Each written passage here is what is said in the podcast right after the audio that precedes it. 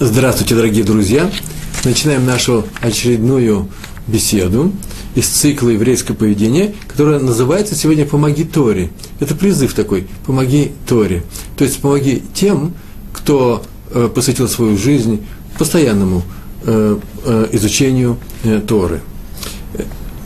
Развернута тема будет называться так. Она уже и называется. Большая награда ждет того, кто помогает и поддерживает евреев все свое время, посвятивших и посвящающих изучению Торы. На что мы опираемся? Мы опираемся сегодня на тот стих, который, э, э, который мы читаем в книге Берешит, в э, одной из завершающих, э, в, завершающей, э, в завершающем недельном разделе, который называется «Ваихи». В книге Берешит, в 40 9 глава, 13 и 14 стихи. Э, в этих стихах и перед этим, и после этого мы читаем о том, как Яков, наш пратец Яков, э, благословил своих сыновей. А тем самым мы это знаем, что он благословил все те э, колена еврейского народа, все те 12 колен еврейского народа, которые выйдут из его сыновей. Мы все с вами из колена Иуды, но заодно мы прочитали все благословения, которые были сказаны э, нашим працам э, всем коленам. И в частности мы читаем в 13 и 14 стихах два благословения. Первое, э, э, двум сыновьям э, Леи, у Леи было шесть сыновей, два из них Завулун и Иссахар. Про э, Завулуна Завулуну наш праотец Яков сказал, Завулун поселится на морском берегу, который будет корабельным берегом. Так написано, Хов ани, аниот. Аниот – это корабли. То есть пристанью. А про Исахара так он сказал, Исахару самому. Исахар – крепкий осел. В данном случае здесь это осел – это не презрительная кличка. В Торе, да и в иудаизме нет ни, ни, никаких презрительных кличек. Здесь говорится о том, что это вообще положительная характеристика, что Исахар, колено Исахара будет отличаться от всех остальных колен а именно тем, что это будут люди крепкие и надежные в своей работе. То есть успешная работа будет связана с тем, что они очень крепкие и выносливы. Именно в работе. Э, не в просто физической работе, а в любой работе, которой они будут заниматься мы можем посмотреть на эти слова, которые сказал Яков своим э, сыновьям, не просто как на пророчество, так оно и случится, а именно как благословение. Потому так и случится, что Яков именно таким образом сказал. Но нам самим нужно стараться, чтобы получить эти благословения. Итак, про Зволуну сказано, что э, он поселится на э, корабельном берегу, в связи с чем сказано, такой вопрос возникает, а Исахар будет крепкий осел в своей работе – какой-то особенной работе. Раши пишет, это известно из Мадрашей, из э, той устной Торы, которую мы получили еще с горы Синай, э, э, и которая передавалась с поколения в поколение, пока не было записано, примерно 2000 лет назад в книге, это устная Тора, то он так написал, Раши, что колено Звулуна, судя по этому благословению, будет заниматься торговлей, так предвидел, и на это благословил их Яков. Материально поддерживать колено Исахара, будут заниматься торговлей и материально поддерживать своих братьев из колена Исахара. А вот колено Исахара, Раши, будет постоянно учить Тору. Так оно и было все время, пока колено эти жили на своей территории, э, во времена, э, до, до окончания периода первого храма, э, так все это и происходило. Между прочим, благословения Якова идут в конце книги Берешит, а в, книге, в конце всех книг Пятикнижия, в книге Дворим, э, идут благословения умирающего Муше, нашего учителя Моше, Моше Рабейну. И, и он тоже там сказал примерно такие же вещи. В, посмотрите в книге Дворим, 33, 33 глава, 18 стих, там написано «Радуйся, Звулун, когда будешь выходить, а ты, Сахар, в своих шатрах, радуйся тоже в своих шатрах». Выход, тоже непонятные слова, э, требует объяснения. Выход в Торе – это всегда работа, ремесло, то, что связано с доходами – а шатры – это вся дом учения. Э, это изучение Торы. Радуйся, э, Звулун, что ты будешь изучать, э, э, что ты будешь, что ты будешь э, работать, а Исахар в своих шатрах, изучая Тору, Звулун займется торговлей и промыслами, а Исахар – учением. Так произошло. Как видим, два брата, и Раша об этом пишет, два колена, заключили между собой договор, по которому одно займется исключительно Торы, все свое время, все свободное время мужчины посвящали изучению Торы, а второе будет его содержать, то есть будет работать и делиться своими заработками, будет поставлять материальное обеспечение колену, э, своим братьям из э, колена Исахара. Здесь надо несколько слов сказать о функции денег как таковых. Э, что значит кого-то поддерживать, что значит работать. Это не сегодняшняя наша тема, э, но мы знаем, что изначально человек, человек был поселен в Ган-Эден. В Ган-Эден не нужно было никакой работы совершать. Э, Все он получал уже в готовом виде, да и потребности у него были совсем не такие, как сейчас у нас. Задача человека заключалась в всем другом. Он был сделан для какого-то ближайшего будущего, до этой субботы, которая должна была прийти, и наступила, в принципе, немножко в другом, в другом виде, наступила после шести первых дней творения. И человек э, э сам пособ, э, э, вполне сознательно, э, по своей воле, э, ему было дано право выбирать, выбрал другой путь. Он э, немножко утяжил себе задачу и не вошел в ту субботу, как это предполагалось, э, э, хотя он и был создан для этой субботы. Эта суббота был настоящий очень серьезный диалог со Всевышним, э, э, который для этого, в принципе, создал человека. Диалог на равных. Но человек решил прийти к этому диалогу совсем по-другому. И э, он нарушил ту единственную заповедь, единственную, значит, все сто процентов тех заповедей, которые были, были ему даны, и э, удлинил свой путь, нарушив заповедь. Заповедь он потерял право быть в Ган-Эдене, был он оттуда изгнан, и было сказано, э, это было проклятие, можно относиться к этому как к проклятию, а можно сказать к этому как к факту, что теперь отныне он будет зарабатывать себе на жизнь в поте лица своего, трудиться, не зарабатывать на жизнь, а именно трудиться. То есть все теперь ему придется доставать своими руками э, э, на полном обеспечении Всевышнего. Вот этот период кончился. И э, э, все-таки мне хочется сказать, что это своего рода проклятие, человек создан не для труда физического, Э, э, но уже если у нас есть такая необходимость труда, э, трудиться, зарабатывать на жизнь, будем это делать тоже осознанно, с удовольствием даже, но по, по, по крайней мере понимая, что не это цель творения. Так или иначе, на эту тему обязательно с Божьей помощью еще будем говорить, это очень важная тема, почему нужно трудиться, зачем нужно трудиться, как можно учить Тору, и в, это, в то время, когда все человечество трудится, не является ли на самом деле исключительным случаем, э, недаром многие говорят, некоторые говорят, я слышал такую фразу, что это э, что, не что иное, как э, существование в виде паразитов. Не знаю. Э, на эту тему специально обязательно поговорим, и почему Всевышний сказал учите Тору, когда известно, что для того, чтобы учить Тору, нужно, между прочим, и заработать себе на жизнь, и почему он не поддерживает сам э, людей, например, тем же небесным маном. А потом сейчас, между прочим, и сейчас и сейчас несколько слов и скажем. Но так или иначе, о деньгах впрямую сказано, впрямую сказано у Авраама, деньги надо было зарабатывать, у Авраама они были. Вы помните, что когда умерла Сара, его жена, наша проматерь, то он купил определенную территорию, пещеру для захоронения Сары, купил ее Ефрона за деньги 400 полновесных э, серебряных э, шекелей, но и до этого были деньги, ходили в, среди людей, просто они не указаны в Торе, в Мидрашах указаны, э, э, и деньги были известны. Так вот, с одной стороны, вроде можно было бы сделать так, чтобы Всевышний своих любимцев, по крайней мере, своих праведников, людей, которых считают, мы считаем праведниками, и считаем, что Всевышний для того и создал нас, чтобы мы стремились к праведности, мог поддерживать сам, как поддерживал еврейский народ в пустыне, э, когда не нужно было ни пахать, ни сеять, э, мы шли по пустыне, и все получали в готовом виде, всю еду получали в виде мана небесного.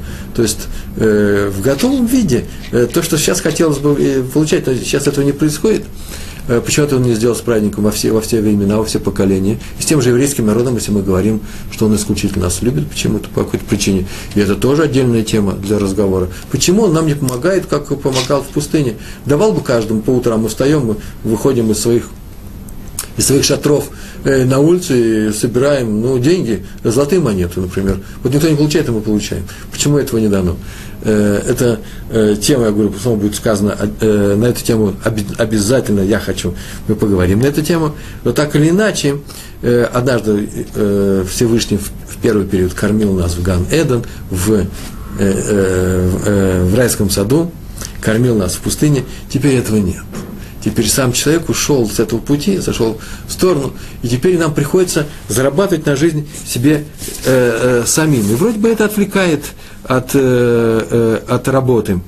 Но испытание, не что работа – это, конечно же, испытание. И как э, любое испытание – его нужно преодолеть. Человек научился преодолевать жизненные трудности, для этого дано это испытание трудом, как в любом другом аспекте жизни. И здесь тоже э, у нас есть несколько важных элементов. Это испытание, награда и наказание. Но то, что работа наказания, это всем известно, э, работа то есть, связана с Э, с тяжелыми усилиями. Награда, это тоже известно, награда за работу, так она называется, награда, зарплата. А испытание э, нужно его выдержать, потому что э, это не что иное, как трудности жизни. Причем испытание деньгами происходит, как мы знаем, вдвойне. Это испытание и бедностью, и испытание богатством. Бедного испытывает э, отсутствием денег, богатого богатством. И, между прочим, не все мы проходим испытание богатством, хотя многие бы сейчас сказали, ну дали бы миллион, я бы это испытание выдержал. Это, наверное, не очень, не совсем так. Почему? Потому что поскольку нам не было дано это испытание, значит, следует отсюда, вполне возможно, это испытание мы бы и не выдержали – это очень тяжелая вещь.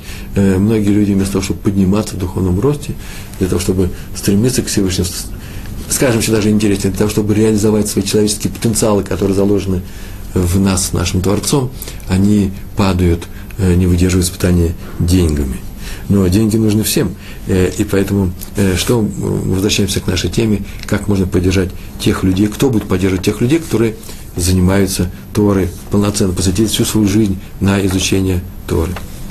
Э, между прочим, евреи могут освободиться от этого страдания, страдания, э, страдания работы, это маленькое замечание, тем что, тем, что в заслугу отцов и в заслугу того, что все поколения нашего народа, многие поколения, многие люди полностью отдают себя изучению Торы, то Всевышний даровал еврейским промышленникам, бизнесменам, дельцам, торговцам успех и браху. Именно в силу того, что мы, э, э, какая-то часть нашего народа полностью посвятила себя э, изучению Торы. Вся у нас есть мудрецы, всегда у нас было вся стремление, по, по крайней мере, по крайней мере, многие-многие поколения, стремление всего народа, независимо от, от уровня э, знаний в каждого отдельного еврея, э, стремление было у всех такое породниться с мудрецами, увидеть своих детей мудрецами, сдать их в Ешиву, если позволяет возможности. Это было идеалом. Идеалом нашего народа всегда было до последнего времени не сильный, не силач, не известный писатель, покоритель э, врагов, даже защитник Отечества. Нет, именно мудрец. Э, не случайно все наши сказки называются равинские анекдоты, истории, связаны с равинами. И мы, нам нравится равинская мудрость. Мы хотим быть э, сами обладать такой мудростью, по крайней мере, наши дети. Так вот, заслугу этого наш народ и все время э, продолжает существовать существование, а наши Парнасим называется. Парнас – это человек, который помогает евреям, э, помогает всем остальным, дает им э, деньги, дает им зарплату, дает, обеспечивает их э, нашим э, людям состоятельным, еврейским дельцам, мне, извините за это выражение, именно дельцам, э, браху и успех. Другое дело, что они делают с этой брахой и успехом. Сейчас посмотрим, э, кто-то это использует для, э, для дальнейшего роста, кто-то это теряет, и не обязательно в силу своих низких качеств. Есть разные случаи, о которых, может быть, сегодня мы о них и поговорим. Так или иначе, цель богатства, и это самое важное, цель богатства, которое Всевышний через удачу, через успех – через способности в торговле и так далее, через связи. Связи тоже возникают. Их не делают, их, их надо, их можно получить, их можно только потерять. Так вот, через все через это Всевышний э, дает богатство. Э, не наличные нужды, вот главное замечание. Вернее, так скажем, не только наличные нужды, но именно на поддержку тех, кто учит Тору. Мы сейчас только сказали, что Сахар – это крепкий осел, да? Так вот, можно сейчас провести это сравнение, только чтобы мне пришло в голову. Человек, который умеет делать деньги, а среди евреев такой был вся повышенный процент, он уподоблен ослу, который уверенно идет и работает, делает сильный, крепкое животное на, э, на фоне всех остальных слабых животных. Так вот, как ослу нужно есть для того, чтобы двигаться, так и всем нужны деньги для того, чтобы жить. Но осел нужен для чего? Для того, чтобы вести груз. Так вот, те деньги, которые нагружаются на осла, на, я здесь снова, я подчеркиваю снова и снова, ничего тут э, пренебрежительного нет, это не насмешка, это не, не обзывательство, это высокий довольно-таки уровень. Так вот, чтобы ему двигаться – чтобы он вез эти, э, эти деньги, ему даются тоже эти деньги, больше может, чем, чем остальным. Э, почему? Потому что на потребность он может себе взять очень весомую часть того, что Всевышний дал ему в виде денег и богатства для всего еврейского народа. Поэтому многие поколения поступали следующим образом, делали таким образом. Так всегда было у евреев. Первое. Каждая состоятельная семья э, брали на себя полное обеспечение несколько бахурим. Бахурим – это студент Ешивы, где изучает Тору, э, еще, э, еще не женатый. Так было во всех местечках, где стояли э, Ешивы. И так было у ашкенадских евреев, так было у сефардских евреев, везде, где были ешивы, все бахурим э, обеспечивались э, самым необходимым э, именно Э, в этом местечке э, простыми людьми. Чем состоятельный человек, тем больше э, он бахурим брал. Может быть, не, все, не у всех хватало возможность кормить. Несколько студентов брали одного-двух, представляли им кровь, кровь, то есть представляли им место, где они жили, но не только кровом все это э, э, заканчивалось, еще кормили, может быть, один раз в день. Между прочим, никто не требует полного обеспечения так, чтобы человек чувствовал себя э, совершенно замечательно от того, что ему помогает, он учит Тору. Нет, нет, я видал здесь еврейские семьи, это уже отдельный разговор, я не хотел бы на эту тему долго останавливаться. Э, говорится э, об очень скромном, ур, скромном уровне жизни. Если я изучаю Тору, если я решил, что я могу это сделать, у меня получается, и Всевышний мне помогает – и я э, хочу, чтобы моя семья жила таким образом, чтобы мои дети изучали Тору. Я буду ходить в Ешиву. А еврейский народ, может быть, будет мне помогать, но самым минимальным образом, никакого богатства, ничего лишнего. Я видал, эти, как живут эти семьи, э, стол, стулья, почти пустая квартира, э, и э, э, люди довольны малым. Они радуются тем, что у них есть возможность, возможность изучать Тору. Не всегда такая возможность была не у всех евреев, всех поколений. Так или иначе, состоятельные семьи брали себе на, на, на обеспечение э, нескольких студентов. Второй случай, под, э, способ поддержки. Состоятельный человек стремился всегда выдать свою дочь за Талмит Хахама. Талмит Хахам – это мудрец Торы. Э, больше того, составлялся с таким человеком, это известный случай, только вообще все делалось, э, когда составлялся договор, определенное соглашение, согласно которому тесть брался несколько лет содержать молодую семью, чтобы зять полностью отдал, отдался, отдал себя на изучение Торы. И третий способ э, – люди э, вносили десятину своих доходов на нужды, еш, относили десятину на нужды ешив против прочих еврейских учебных заведений, таких как Хедер, Колель. В наше время в любое заведение, которое в котором преподаются еврейские дисциплины, можно относить часть своих доходов. Между прочим, так принято э, э, в американском еврействе. Американское еврейство большей частью приехали из России, или, по крайней мере, из тех территорий, которые были под властью э, российского царя, русского царя. Польша, Прибалтика, Украина большей части американских евреев, ашкенадских евреев, это именно российские евреи в, в прошлом, несколько поколений назад. И вот у них до последнего времени, я сейчас сейчас кризис, но и сейчас э, это происходит, э, так, принято так делать, поддерживать евреев, которые изучают Тору. По, по, по крайней мере, именно на, евре, на американские деньги, на деньги американских евреев долгое время жили почти все вновь созданные общины в странах СНГ. И в Америке вообще принято, чтобы в память об умерших э, родителей, Э, дедушек и бабушек издавались книги, в частности Талмуд, и о чем мы поговорим сегодня. Отправляли, на их деньги отправлялись раввины в те места, где нет учителей, например, в Россию, 10-15 э, лет. Да и сейчас очень многие общины живут на чисто американские деньги. Сам я провел, я и моя семья провели 9 лет в отказе, в, это было э, давно, 80-е годы. И как мы учились? Мы учились Э, на то, что приезжали раввины к нам в Москву, я из Москвы, э, в группе э, Рава Ляу Эсос, приезжали к нам э, раз в неделю раввины, обладающие американскими или английскими паспортами, тогда не было связи с Израилем, с Израилем и э, давали нам уроки. А, а, они нам что-то привозили, и мы на это жили.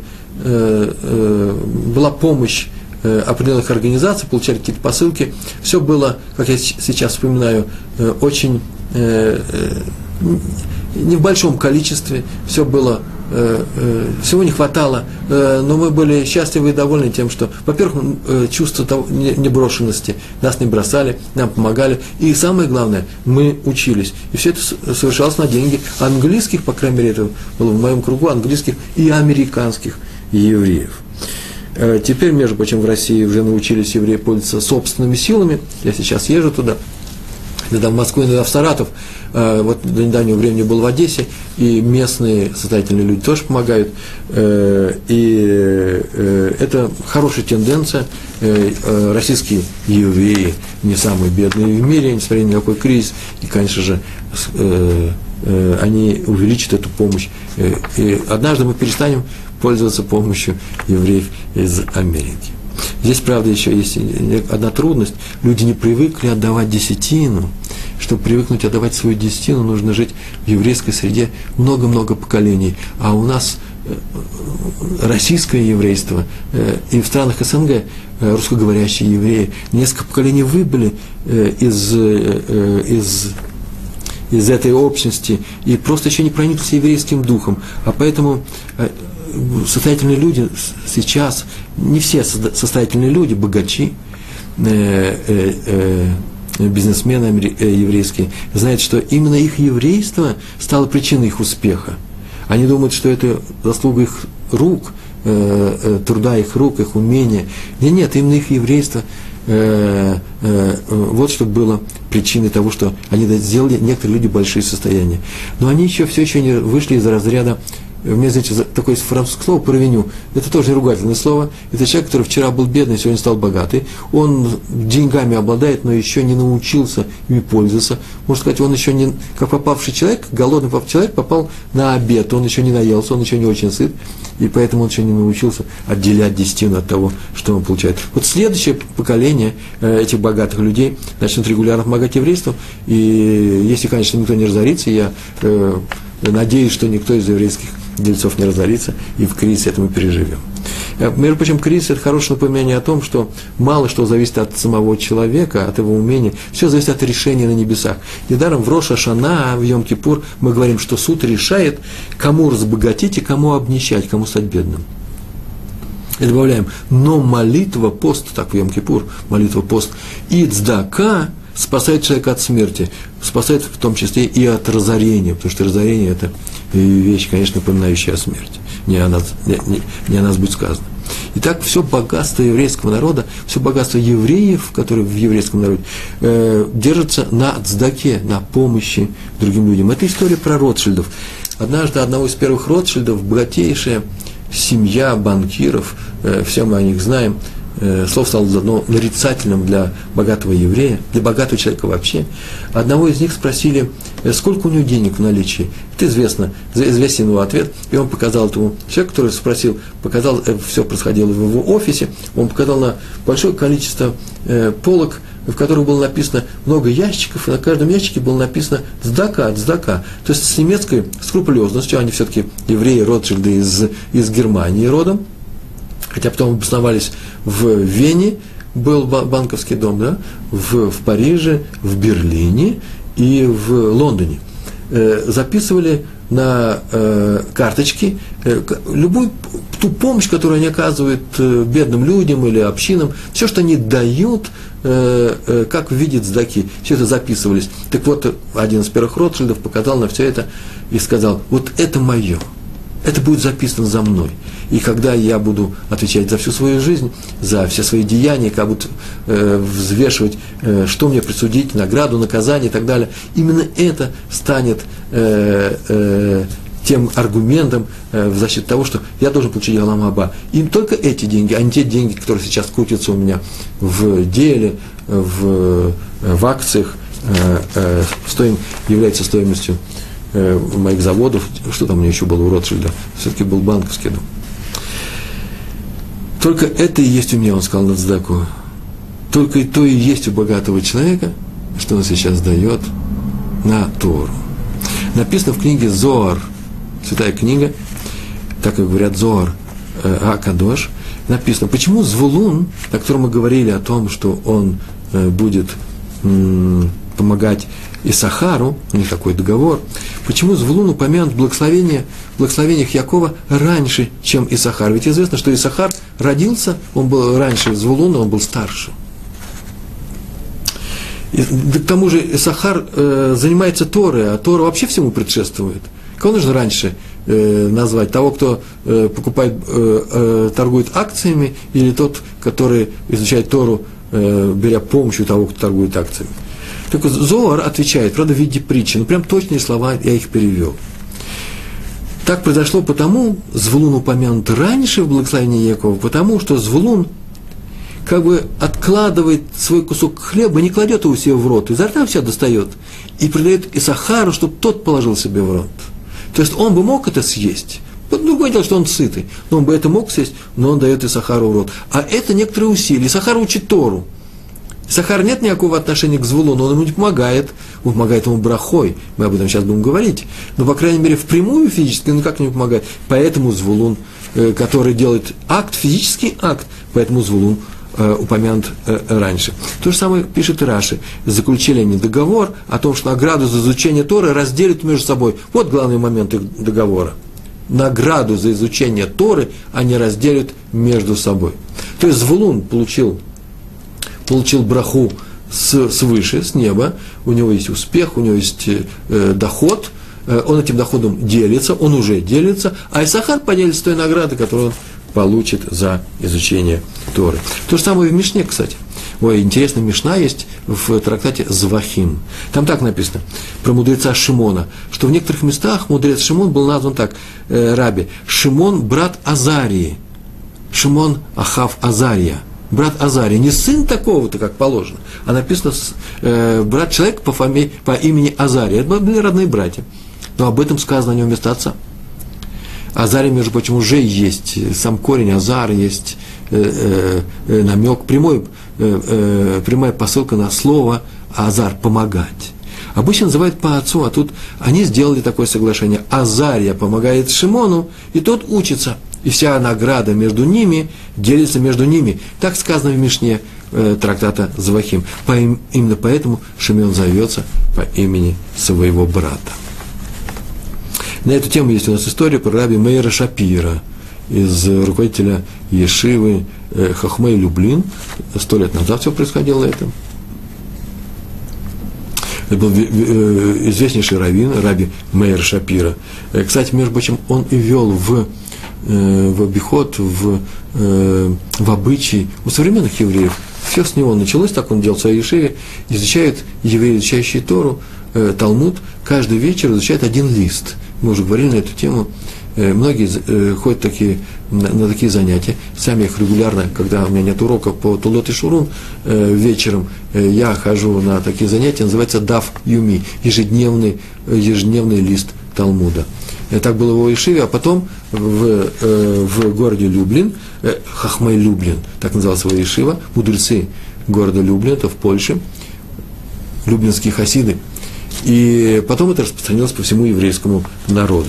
И вот однажды он приехал в Америку, Раби Мейер Шапира, для того, чтобы собирать деньги на свою ешиву. Ничего у него не получилось, не было у него успеха, и он провел все отведенное на это время и почти ничего не собрал. Больше того, даже денег на обратную дорогу, а тогда она тоже была очень дешевая и не дешевой, э, у него не хватало. Ну как поступать Всевышний в таких ситуациях?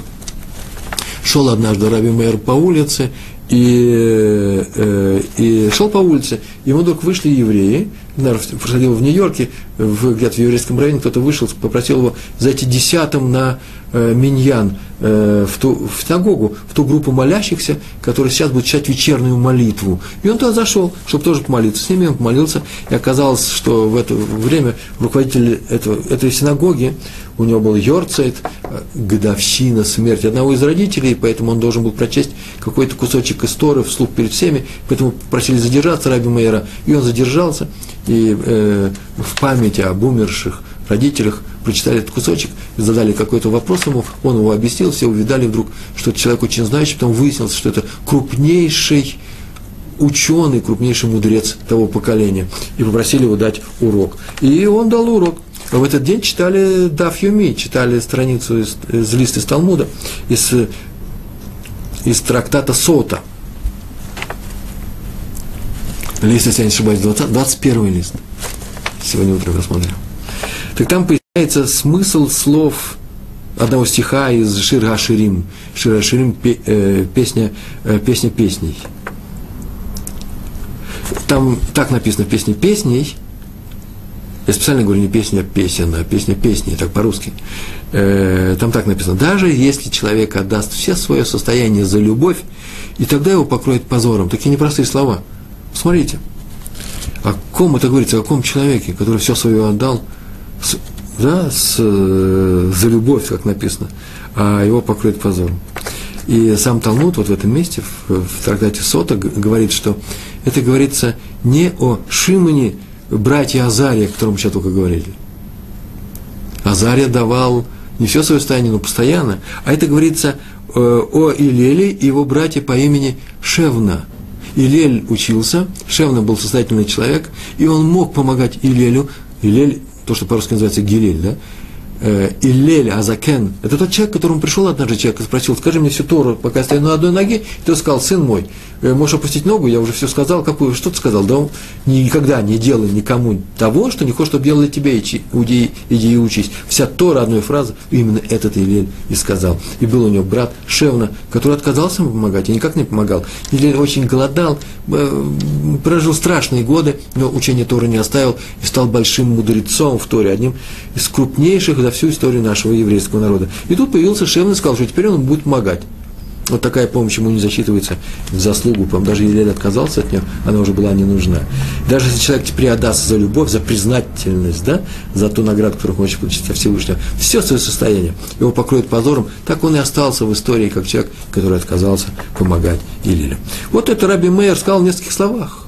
Это дольше рассказываю, чем он.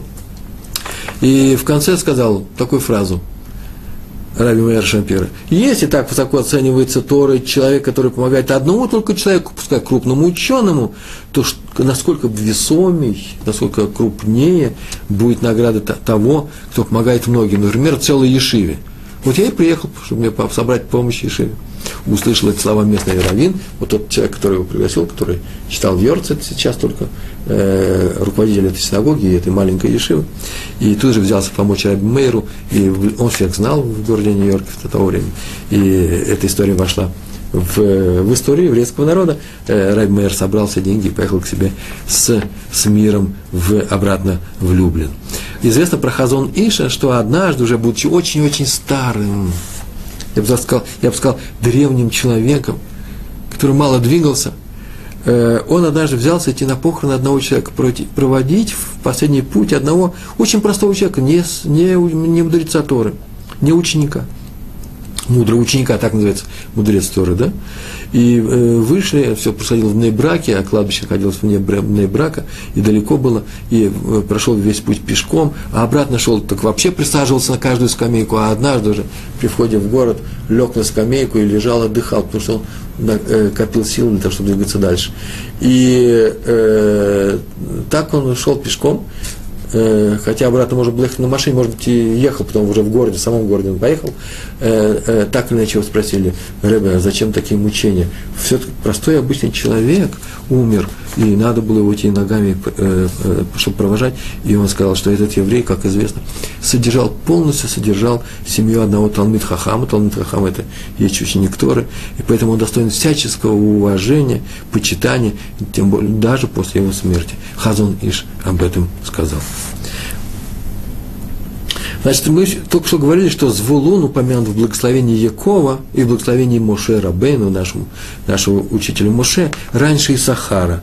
Отсюда следует, что награда за его учение Торы делится не просто пополам, как указывает Раши, между Звулуном и Сахаром, а в большей степени она идет именно Звулуну. Э, поэтому и сказано, что Звулун будет радоваться при своем выходе в своей работе, а э, работая на Сахара, радоваться своей доле в награде. Хотя в то же время и Сахар тоже мог бы э, э, радоваться, э, участь Торе. Участь Торе. Тоже радость. Сейчас мы скажем на эту тему. Одно маленькое замечание. Звулун еще при жизни, при жизни этого колена – получил, получал большой доход, это колено получало доход, большой доход, там сказано, на берегу моря будешь жить, да, будешь торговцем, будешь э, торговцем с другими странами, э, заморским торговцем.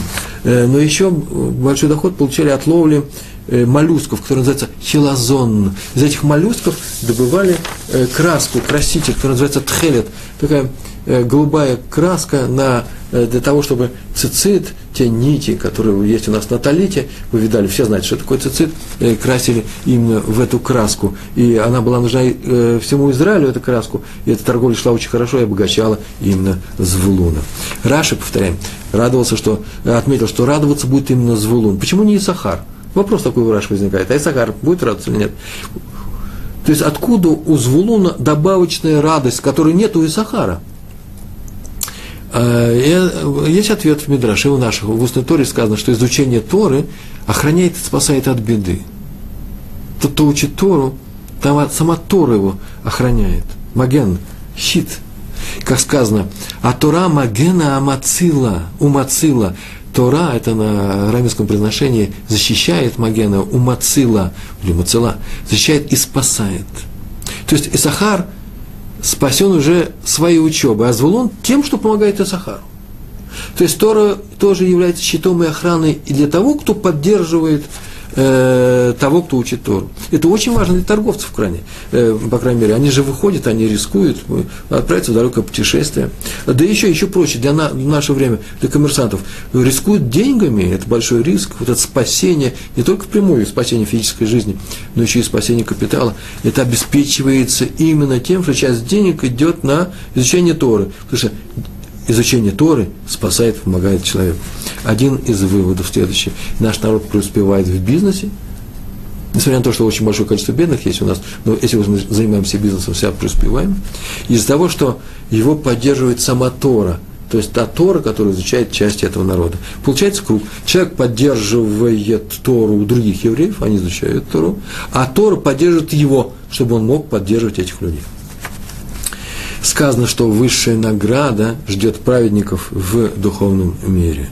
Они будут сидеть и учить Тору, как сказано, из уст самого Всевышнего. Это понятно, что это аллегорический образ Всевышний, не имеет уста, но так называется, что будут сидеть люди Ешива Шельмала в небесной Ешиве, высшая Ешива, та, что в небесах. Это есть та награда, которая ждет полных праведников. Ученики Торы знают, какое это наслаждение ее изучать. Это на самом деле большой, большая радость, праздник, особенно когда ты видишь свой успех, когда перед тобой открываются новые горизонты, того, чего раньше не, не знал. Это что-то необыкновенное. Но Ецарара, то плохое начало в человека, которое э, присутствует в каждом, мешает, отвлекает, отвлекает от занятия Торы, делает занятие Торы Э, непростым, э, непростым делом. Приходится преодолевать себя, чтобы начать учиться, чтобы продолжать учиться, чтобы постоянно учиться. И не всегда это чистое наслаждение получает тот, кто ее изучает, Тору. Но моментами он получает большой прорыв, духовный прорыв, да, э, переживается человеком, который учит Тору. Так вот, там в небесной Шиве это будет постоянное чистое наслаждение без конца. Вот эта та награда э, ждет не только тех, кто учит Тору здесь, но даже тех, кто поддерживает учеников Ешив здесь при жизни. Они тоже будут наслаждаться изучением Торы там, в духовном мире. На эту тему рассказывал Хофиц Хайм в своей беседе на Равинском съезде в городе Радин. Он сказал, что рассказал историю от, э, от имени раби Хайма Воложенского, зачинателя Ешиви в Радине, город Радин в Литве. Ему однажды помог очень простой человек, который приснился Раби Хаймов во сне. И на очень высоком уровне рассказал ему содержание очень трудного места в Талмуде. Этот человек оказывается, помогал при жизни своей, при жизни Ешиве, Радинской Ешиве. И однажды он спросил еще при жизни, какая у него будет награда за эту помощь. И Раби Хайм сказал, что он будет сидеть и учиться в небесной Ешиве. Тот сказал, ну я, я, конечно, рад, спасибо большое, но я не способный ученик. Тот сказал, что такие способности у тебя будут. А какие способности у меня будут? Он говорит, ну как у меня, Раби Хайм сказал, даже выше, намного выше. Там у всех очень высокие способности, максимальные. И тот очень обрадовался. Э, через много-много лет э, он умер и после смерти своей так и помог Раби Хайму в изучении одного очень трудного э, места. Как произошло? Так э, э, Воложенский Равин сам рассказывал, а Хофицхайм нам пересказал. Он сидел и учил очень трудное место, необычайно трудное место в Талмуде, в законах, и вдруг задремал, совершенно случайно для себя. И тот человек ему приснился и сказал, что, что теперь он ее учится. Раби Хайм сказал, что ты там изучаешь? И он сказал, это тут место я изучаю, которое сейчас ты изучаешь. Я сейчас приступил к этому месту. Он говорит, ну так объясни мне его. Ты сказал, одну секундочку, подожди меня сейчас здесь, я сейчас вернусь. И исчез. Раби Хаймон э, очнулся от своего сна. А надо сказать, что он никогда не засыпал над, за книгами, никогда не дремал. Очень удивился этому. Удивился вообще, э, что может это означать. И начал учиться дальше. Но через пять минут снова задремал. И тот снова перепился к, к нему, сказал, спасибо, что пришел, я сейчас это место изучил. И на высочайшем уровне все это ему пересказал. И Рави Хайм рассказывал потом, это вообще-то работа требует многих часов работы, э, такое погружение в материал. А все это там происходит за считанные минуты. Это и есть награда тем, кто помогает э, евреям, которые изучают Тору здесь. Об этом Хойсхайм рассказал нас на Равинском съезде в городе Радин. Такая же история про одного старика, не ученого, который однажды завещал свои книги уже в, нашем, в наших поколениях в Бнебракскую Ешиву, в Поневиш. Он получил эти книги от предыдущих поколений, от отца, от дедушки, которые учили Тору. Сам он Тору изучал мало, но он эти книги решил передать Понежской э, э, э, Ешиве. И руководители Ешивы обещали эти книжки взять. Но когда тут умер, они много дел было, как-то забыли, не спешили совсем с этим. Э, э, это было еще до компьютерной верстки книг, книги тогда были еще дорогие где-то в 50-е, в 40-е годы. Так или иначе, он пришел во сне к нескольким из них и сказал, что вообще-то он расстроен, когда же книжки-то заберут. И те испугались, и тут же сказали, что сейчас, сейчас мы книжки заберем из дома наследников, и те тоже хотят, чтобы забрали уже. И на, прямо на следующий день буквально эти книжки перевезли в Ешиву Поневиш, который находится в Нейбраге. И он пришел снова во сне к одному из них, так рассказывается, и сказал, что он учится. И как объяснение, вообще вся эта история рассказана с именами. С именами. Есть рабаним, которые говорят, какие раввины видели его во сне. Э, очень трудное место в Талмуде. Тут раввин, к которому он пришел, сказал, а что это за место? Э, удивился глубине объяснения. Э, тут же утром проснулся и посмотрел в указанные книги, и нашел э, связи между э, указанными местами объяснений и поразился глубине проникновения в этот материал. А утром вдруг неожиданно, когда он пришел, пришел в Ешиву, к нему обратилась группа, одна из групп студентов, учеников Ешивы, и сказали, что вот они требуют просят помощи. Они встретили одно трудное место, э, еще вчера они встретили, сегодня одним борются, э, работают и никак не могут э, понять, какое место оказалось прямо именно то, которое было ночью сообщено. Все он пересказал им, а потом спросил, а почему вы это изучаете, по каким книгам? Они сказали, вот по тем книгам, которые буквально 2-3 дня назад привезли нам от этого старика. По этим книгам они и учились. И этот человек – выучил все то, что он сам передал, не всю жизнь не учил, а сейчас там, в Небесной Шиве, э, по этим книгам, э, те книги, которые он передал э, в виде наследства в Понежскую Ешиву. Между прочим, на днях, буквально на днях, на сайте Толдот.ру мной была вывешена статья в моем блоге Пятигорск. Посмотрите, Рувен Пятигорский, там есть такой блог, который называется «Как э, два равина поссорились». И историю, которую сейчас расскажу, именно оттуда, про Рава Хайма Словечка, который приехал э, в Минск собирать помощь на Воложенскую Ишиву. Э, прочитайте ее сами, я долго на ней не буду останавливаться.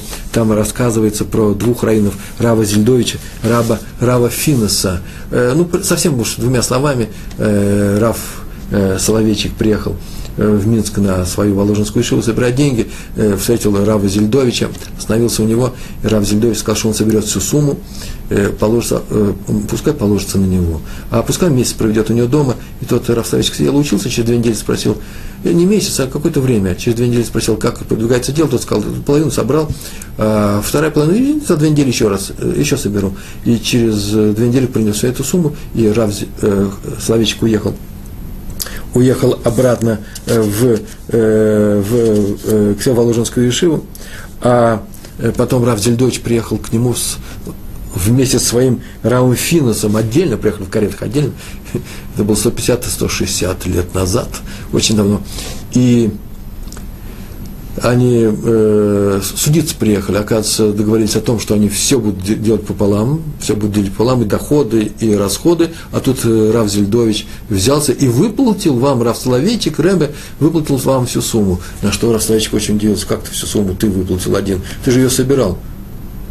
За первые две недели, э, пол э, суммы, а потом э, э, еще две, э, э, вторую половину, на что Рав Зельдович сказал, что вообще-то, извините, я ее не собирал, боролся с собой, я хотел отдать ее от чистого сердца, нужно в радости отдавать, я просто заставил себя это сделать, на борьбу ушла две недели. А почему потом вторую сумму, а вторая сумма была, мне далась, вторая часть суммы, да, вторая половина, еще тяжелее. Я не собираюсь э, Раву Финсу, моему долгу, отдавать это право. Так иначе они судились, и не, не написано, как, к чему присудил чем закончился этот спор, она пишет только о том, что Э, что оба они два человека, которые были большими бизнесменами, кстати, я забыл это сказать, большими бизнесменами, и они сделали большую помощь этой Ешиве, они читали свою помощь Ешиве почетной обязанностью, правом, которым они не хотели делиться с другими людьми. Таковы были люди предыдущих поколений. Между прочим, про Рав Соловейчиков, мы все время часто говорим о нем, это величайшая династия э, раввинов Соловейчиков, Раби Йосеф Дов Оливи, автор Бейт Оливи, известнейшая книжка, родился в 1820 умер в 1892 году, раввин из Бриска, из э, э Брест-Листовска. Э, сын его, Раби Хайм Соловейчик, о котором сейчас мы говорили, из Бриска, умер в 1918 году. И Раби Исхак Зеев Соловейчик э, умер в 1959 году, году Брискер Ров. Он приехал в Израиль, между прочим, был учителем Э, нашего моего равина Рава Элезера Кугеля, руководителя Ешивы Швутами, в которой учился я. И мой друг Раф Моше Пантелят написал книгу, а я ее отредактировал, кстати. Называется «От Синая до наших дней», где прослежена вся цепочка передачи устной Торы – от э, Моше, э, Моисея, Моше на горе Синай, э, Моше Пантелят, между прочим, тоже Моше, до наших дней. И по этой, в этой цепочке присутствует Раф Лезар Кугель, потому что он учитель автора этой книги. Так вот, учителем Рава Лезара Кугеля был Рави Исхак Зеев Соловейчик. Так вот, э, откуда взялась эта династия? Раби Аарон, я себе представляю, у меня такой, такой рассказ был отдельный. Аарон Соловейчик э, из э, Соловейчиков 20 века поведал, что все началось еще во времена легендарного раби Хайма из Воложина, ученика э, Гаона, э, э, э Вильнюсского Гаона.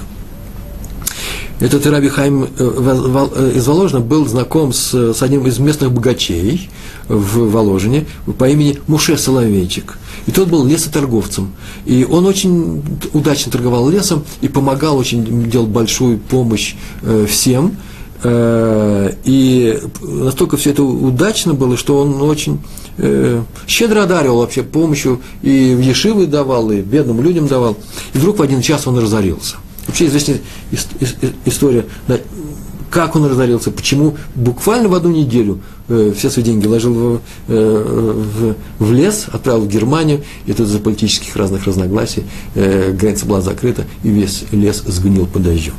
И он пришел к воложенским мудрецам с вопросом, за что он наказан, за что там на небесах лишили такой помощи. И они изучили все, они его хорошо знали, и ничего не нашли. Нету причины, по которым разорили из небес. А мы сами сказали, да, что кому быть богатым, кому быть бедным, все это решается на небесах перед Рош Шана. Рошона – это Новый год еврейский. И тем временем они сказали, ну, у тебя освободилось время, ты сейчас можешь приступить к учебе. И он начал учиться и преуспел, и выдвинулся в первые ученики в ряд первых учеников Раби Хайма Воложенского. А там к нему уже и его малолетние сыновья подоспели. Так образовался этот э, известнейший род, э, известнейшая династия. В награду за помощь бедным получил этот славный еврей Хайм Воложенский возможность начать учиться не на небесах, а уже здесь. И вместе с тем началась династия прославленнейших э, мудрецов э, э, нового времени еще одна история про Гаона Раби Иуда э, Цитка, э, руководителя сефар, сефардской ешивы Пурат Йосеф в Иерусалиме. Э, к нему однажды пришел один Талмит Хахам и просил Амлацот. Талмит Хахам, это мы знаем, что это ученик, э, человек, который учит Тору, мудрец Торы, современный тоже, Талмит Хахам, мудрый ученик. И Амлацот – это не что иное, как э, рекомендации для, э, в, книге, в, э, в книгах делается таким образом. Книгу мы открываем, еврейская книга на тему Торы, и там в самом начале идут хорошие слова, написанные от каких-то крупнейших раввинов, которые проверили эту книгу и рекомендуют ее к чтению. Вот это внутренняя омладца, рекомендация. И вот за этой омладцой он пришел к раби Иуде э, Цитки. И тот очень долго, час-два, эту книгу изучил. Он не просто ее формально написал, а э, изучил. Ой, в свое время я несколько книжек получал Амлацот от Раби, от Рава Исхака Зильбера, э, светлой памяти, праведника необычайного, э, который тоже прежде чем э, дать мне такую амлацу, нашу книгу долго изучал. И я горжусь тем, что именно его рекомендации находятся в моих книгах. Э, и он долго прочитал, а потом написал письмо рекомендации, а потом добавил, это важные слова, что составлять такие книги очень важно. Необычайно важно. Но еще важнее поддерживать учеников Торы. Вот слова его. Эти слова потом были вписаны в эту книгу. Между прочим, это и есть э, то, о чем я хотел бы сказать, например. Просто пример о том, что, чем я хочу закончить сегодняшний наш урок. Э, надо бы помочь русскоязычным ученикам Торы – Э, э, ученикам Торы, которые учат Талмуд. Здесь есть одна сложность, на самом деле серьезная сложность, которая у нас есть. У нас осталось ровно 8 минут, я сейчас за 8 минут спокойно эту сложность э, э, перескажу. Дело в том, что у нас сейчас тяжелый период э, переживает российское еврейство. Очень многие люди начали, молодые люди, люди не совсем молодые, всех возрастов, э, обратились к Торе, начали ее изучать. Как это делается? Обычно это делается э, из личной инициативы какого-то определенного человека. Э, люди, на самом деле, в семье, уже предположим в семье, э, решают соблюдать заповеди Торы, начинают посещать уроки, живут в чистоте, а именно соблюдают очень важные заповеди. Заповедь кашрута. Э, это самое легкое. Это необычайно сложно, но это одна, та вещь, которую необходимо сделать, ее начинают делать тут же. Э, приобретают книги по кашруту, сначала узнают у своих знакомых, друзей, а потом начинают делать кашрут э, у себя дома. Соблюдают кашрут, э, выполняют заповеди по чистоте семейной жизни. Это тоже несложно, тоже нужно много, много вещей изучать, но люди радостно начинают это изучать, э, начинают изучать законы Лашона Ара, э, а именно законы, которые э, регламентируют нашу еврейскую речь, э, изучают Тору, э, ходят регулярно на уроки, э, приобретают книги, осваивают иврит так иначе продвигаются. Э, свои дети у них подрастают, делают обрезание своим детям. Если они не сделали хупу, делают себе хупу. То есть на, э, работа идет по всему э, фронту. Главное, что здесь регулярная учеба. И начинают ходить на учебу. Какая учеба?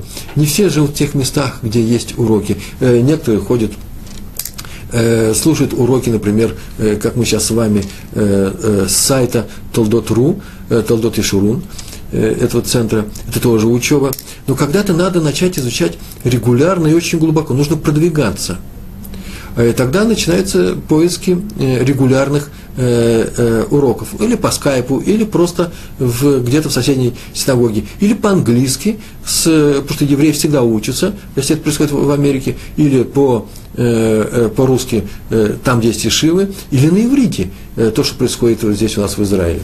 И очень множество, очень много, сотни, если не тысячи семей молодых посвятили этому свою жизнь, они и работают, как правило, русскоязычные евреи работают, мы люди работающие, большие специалисты, это наша традиция э, учиться и работать. А когда мы, ко всему прочему, еще начинаем э, заниматься Торой, то мы этому отводим определенные часы, например, вечером. И эти люди начинают ходить на занятия. Э, какие занятия? Ну, самые простые занятия, например, недельную главу. Я знаю очень многие люди, этой недельной главе посвящают э, свои вечера. Э, некоторые три раза в неделю, некоторые каждый вечер. Изучают Тору. Или регулярно ее, прямо начиная с книги Берешит, или просто недельную главу, недельный раздел Тора. Но однажды надо продвигаться дальше, проходит несколько лет, и человек, я его встречаю, спрашиваю, что ты часто изучаешь? Он говорит, я вот изучал недельную главу уже много лет, теперь я начал ходить в группу, изучать законы, например, э, Мишнабрура по Хафицхайму. И для того, чтобы все это делать дома, чтобы поддерживать и э, семейную чистоту, и кашрут, этому нужно не однажды выучить и э, дальше продолжать это соблюдать. Нужно все время это поддерживать, нужно все время это изучать. Там есть погружение э, совершенно необыкновенный. Там есть что учить бесконечно. Человек однажды рано или поздно переходит на тот уровень, когда нужно изучать э, Талмуд. Почему бы не изучать Талмуд? Приходит на урок Талмуда, Гемары, и изучает с удовольствием изучает. Мозгов у нас, у нас русскоязычных евреев всегда хватало на это. Э, люди просто илуим. Необычайно талантливое еврейство у нас. Но что происходит? И я с этим э, э, фактом, э, этот факт обнаружил с удивлением лет 10-15 назад. Многие оставляют занятия, регулярные занятия Талмудом. Почему? Потому что приходит один раз человек на урок, все понятно, все хорошо, ему нравится. Второй раз тоже нравится. Потом однажды он не пришел, по каким своим обстоятельствам. А не придя и пропустив один или два урока, он приходит и перестает понимать тему. Тема от него ушла ему незач, неч, нечем заполнить тот вакуум, который образовался в результате его пропуска. У него нету, хомер называется, нету материала в руке. Есть только талмуд на арамейском языке. Изучать его трудно. Самому необычайно трудно. И человек, э, человеку сложно сознаться, признать, что он сейчас э, перестает понимать то, что происходит на уроке, э, и он на время оставляет эти занятия. Возвращаться к недельной главе он не хочет – я знаю несколько семей, их, наверное, к сожалению, огромному сожалению, много, когда уровень соблюдения э, заповеди Торы резко падает. Почему? Потому что у папы не пошел Талмуд. И на остальные уроки, впрочем, ходить уже не хочет. И я знаю даже случаи, когда людей, э, маленьких детей, которые были посланы в хедер, начинают потом посылать просто в обычный перевод, в обычную школу. Таким людям нужно помочь. Чем нужно помочь? Э, требуется срочное создание Э, переводов э, для э, не самостоятельного изучения Талмуда, а для, для, занятия, для помощи занятий в группах. И такие переводы уже существуют. Это не переводы на уровне ArtScroll, глубочайшие переводы. Я занимался в время переводами на уровне другой системы, которая называется Шас Люблин. Это тоже большие книги. Нет. Людям требуется просто материал для повторения и для закрепления материала. И такие материалы надо издавать, а у нас нет никаких средств на, эту, на это издание. Приезжал я несколько раз и в Москву, и в другие города, и здесь у нас в Израиле, обращаясь, обращаясь к своим друзьям, преподавателям э, Талмуда, и говорю, вот не могли бы вы использовать на своих уроках вот э, этот мой перевод, и все, как правило, всегда говорили, нет, нет, мы, Реброван, мы изучаем прям непосредственно сам оригинал, мы достаточно умные люди, нам не нужны такая, такого рода подсказки. Я говорю, что на самом деле мне ведь не нужна, э, я не собираюсь им помогать, я прошу мне помочь, может быть, я где-нибудь ошибся, вы все равно изучайте тот самый материал, отметьте, где у меня есть правильно, где у меня неправильно. Я говорю, ну ладно, хорошо, с таким условием мы э, возьмем. Они берут, и через недельку я уже возвращаюсь обратно, я захожу к ним, дайте мне, пожалуйста, мои листочки, обратно с, вашими замечаниями. Ни разу никто ничего не отдал. Работает, помогает. И люди, которые берут эти листочки, не учиться по ним, а при помощи их, заодно и по ним, чтобы они помогали, эта вещь необычайно э, стимулирует для занятий. И еще никто э, таких э, занятий, э, занятий Талмудом не бросил. Э, мы должны помогать, оказывается, не только самим ученикам, и ученикам нужно помогать. Э, мы должны помогать и тому, что помогает э, учиться этим ученикам. Например, издавать книги. В Толотуру э, это тоже прекраснейший адрес для того, чтобы выполнить заповедь поддержки изучения Торы. Это серьезный очень сайт в интернете. Сюда приходят э, очень многие э, люди, которые здесь начали, э, э, начинали учиться, продолжают здесь учиться, и которые э, э, здесь учатся в центре Толдот Ешурун ежедневно, э, и днем есть занятия, и вечерний кололь, э, и вся эта система большая требует ничего, э, ничего иного, как э, нашей с вами помощи. Если мы будем помогать учебным заведениям, учебным еврейским заведениям, ровно в такой степени мы останемся с вами евреями. Заведите себя просто обычай, э, откладывайте определенную десятину от своих доходов, от только от дес- э, э, своих доходов. У нас одна из наших, из наших уроков посвящен десятине, посмотрите, если хотите. И пересылайте их в Толдот и Шуру. Э, э, и тогда мы э, проект наших видеоуроков не закончится. И тогда те деньги, которые мы получаем, ту, э, ту материальную помощь, которую мы получаем в виде э, зарплаты за наши труды, они будут освещены, эти деньги, и это будет э, сопровождаться необыкновенной удачей, и в то же время э, в, мы с вами примем участие в том, чтобы оставить евреев евреями. Это очень важная вещь. То, что мы получили за 3300 лет в готовом виде, как еврейский народ, это все дано нам в руки для того, чтобы дальше мы могли передать следующим поколениям именно еврейство в, э, не ослабевшее, а наоборот окрепшее. Окрепшее в чем? В Торе. Э, почему в Торе? Потому что именно Тора помогает нам быть с вами евреями. Большое вам спасибо за сегодняшний урок. Успехов вам и удачи в изучении Торы. Всего хорошего. Помогайте, э, э, то, помогайте Торе. И она поможет вам. Всего хорошего. Шалом.